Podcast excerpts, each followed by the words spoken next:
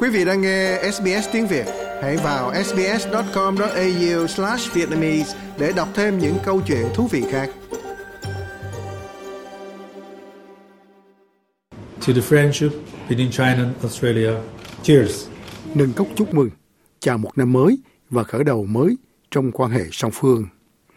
Đại sứ Trung Quốc tại Úc, Xiao Qian, nói với báo chí rằng năm 2023 sẽ là một năm tiến bộ. Uh, năm con thỏ được xem là năm nhảy qua chướng ngại vật và gặp nhiều may mắn. Trong năm mới, tôi chúc cả Trung Quốc và Úc đều thịnh vượng và tôi hy vọng Úc và Trung Quốc sẽ tiếp tục vượt lên trên những khác biệt, tôn trọng lẫn nhau và hợp tác cùng có lợi. Ghi nhận cuộc bầu cử của một chính phủ mới giúp cho sự tan băng của các mối quan hệ bằng giá. Khi chính phủ lao động lên nắm quyền vào tháng 5 năm ngoái, chính phủ này đã tạo cơ hội cho Trung Quốc và Úc thiết lập lại mối quan hệ giữa hai nước chúng ta vốn đã trải qua giai đoạn khó khăn trong vài năm vừa qua. Đó là khoảng thời gian được đặc trưng bởi việc Trung Quốc áp đặt các biện pháp trừng phạt thương mại hơn 20 tỷ đô la đối với hàng xuất khẩu của Úc, dường như để đáp lại lời kêu gọi của, của cựu Thủ tướng Scott Morrison về một cuộc điều tra độc lập nguồn gốc của COVID-19. Các cuộc gặp gỡ gần đây giữa Thủ tướng Anthony Albanese và Tổng trưởng Ngoại giao Penny Wong với những người đồng cấp Trung Quốc đã thúc đẩy bánh xe lăn trở lại để nối lại thương mại. Ông đại sứ Xiao ám chỉ điều đó có thể xảy ra trong tương lai gần. Chúng tôi sẽ gửi đi nhiều thông điệp tích cực hơn nữa để tạo thêm niềm tin cho người dân hai nước trong việc quan hệ thương mại bình thường trở lại. Trong khi quan hệ thương mại có thể sớm cải thiện, thì những căng thẳng khác vẫn còn. Đại sứ cho rằng các yêu cầu kiểm tra đối với du khách Trung Quốc muốn vào Úc là phân biệt đối xử.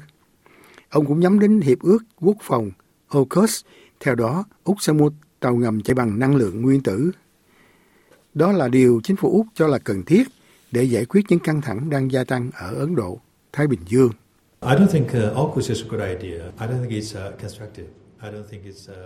Tôi không nghĩ AUKUS là một ý kiến hay. Tôi không nghĩ nó mang tính xây dựng hay hữu ích, đặc biệt khi nhắm đến Trung Quốc như là một mối đe dọa hoặc đối thủ tiềm ẩn. Bởi vì ngay từ đầu, Trung Quốc đã không phải là kẻ thù của Hoa Kỳ hoặc Vương quốc Anh hoặc Úc, nếu quốc gia này thực sự chi tiền để mua tàu ngầm hạt nhân, thì đó là một sự tiêu tốn không cần thiết tiền thuế của người dân Úc. Trong đó ông Hans Henrique từ Trung tâm quan hệ Trung Quốc tại Đại học Sydney cho biết, phản ứng của ông đại sứ không có gì đáng ngạc nhiên, nhưng ông không tin rằng thỏa thuận AUKUS sẽ cản trở nghiêm trọng mối quan hệ.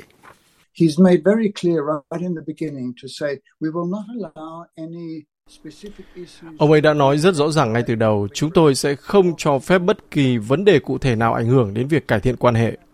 AUKUS là một trong những điểm mà ông ấy sẽ nói tốt. Chúng tôi có quan điểm rõ ràng về điều đó. Chúng tôi không thích điều đó, nhưng chuyện đó sẽ không cản trở mối quan hệ đang được cải thiện của chúng tôi.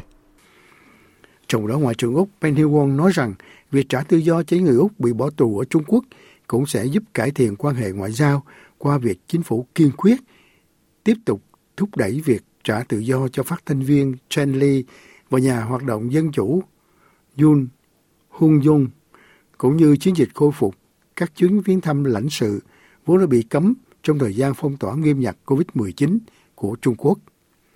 Đại sứ Xiao nói quyền tài phán hợp pháp của Trung Quốc phải được tôn trọng. Tôi hy vọng giải pháp sẽ đến càng sớm càng tốt, nhưng chúng ta cần tôn trọng thủ tục pháp lý và một khi có giải pháp sẽ có thông báo vào thời điểm thích hợp. Trong đó người đứng đầu nhóm lao động là ông Chris Bowen lập lại nguyên tắc của chính phủ liên bang rằng Úc sẽ hợp tác với Trung Quốc nếu có thể và không đồng ý ở những lĩnh vực cần thiết. Chúng tôi hành động phù hợp với các giá trị của chúng tôi với tư cách là một quốc gia và lợi ích của nước Úc. Điều đó có nghĩa là chúng tôi sẽ không đồng ý với mọi quốc gia về mọi thứ vào mọi lúc và điều đó bao gồm cả Trung Quốc like, share, comment. Hãy đồng hành cùng SBS tiếng Việt trên Facebook.